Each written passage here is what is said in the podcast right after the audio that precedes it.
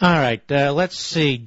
Jeff, Chicago, Illinois. I know you're not listening on WLS because it's tape delayed there, but WLS Country, how are you listening? Or did you just pick up the phone?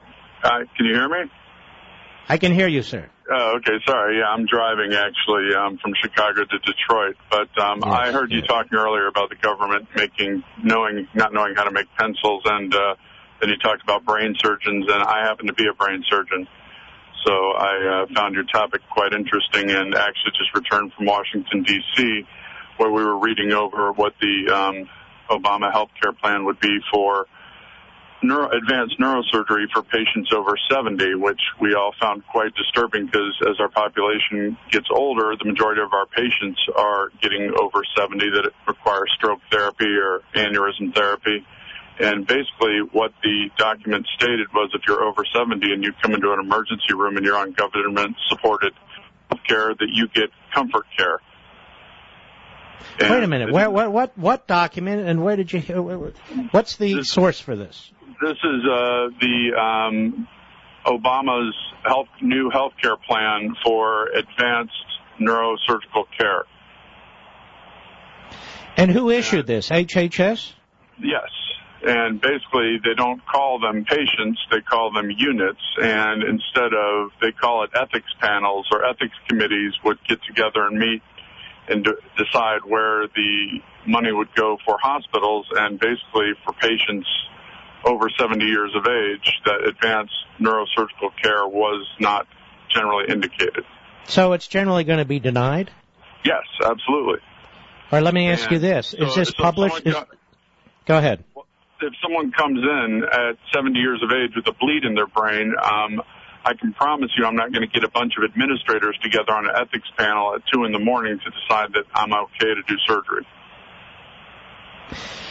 Let me ask you this: um, Is this published somewhere where the general public, in other words, a pedestrian like me, can get a hold of it? No. Not yet.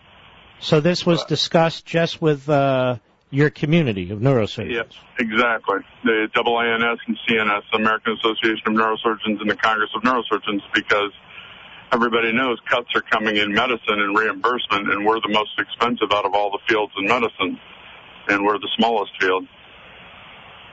But at two, three, four in the morning, we're the ones that are in the operating room, and we have to wait for an ethics panel to convene, which are not made of physicians, which are made of administrators to decide whether a patient should receive our care. So, so Sarah Palin was right. We're going to have these death panels, aren't we? Oh, absolutely. I'm I'm German by heritage, and I've re- read the uh, Rise and Fall of the Third Reich. And basically, if they call them, they don't call them patients; they call them units. And if you're a, a unit above a certain age, you get comfort care instead of advanced neurosurgical intervention. Now this, this, uh, this, you went to a seminar in Washington D.C. Yeah, where um, a few of my former partners, two of them have gone to work for.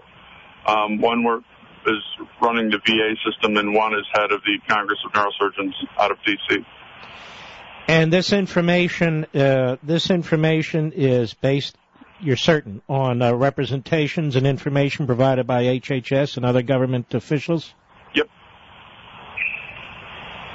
And when will the rest of us become aware of it? After the election?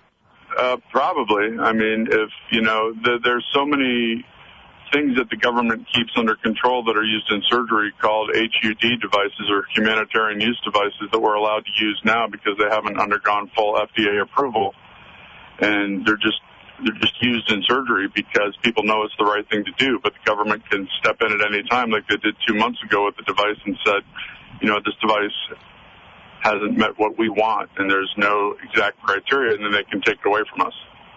And the people telling you what to do, they don't know how to make a pencil, do they? Oh, exactly. That's what I'm saying. And, you know, we always joke around it's not brain surgery, but, you know, I did nine years after medical school, have been in training 10 years, and now I have people that don't know a thing about what I'm doing telling me when I can and can't operate.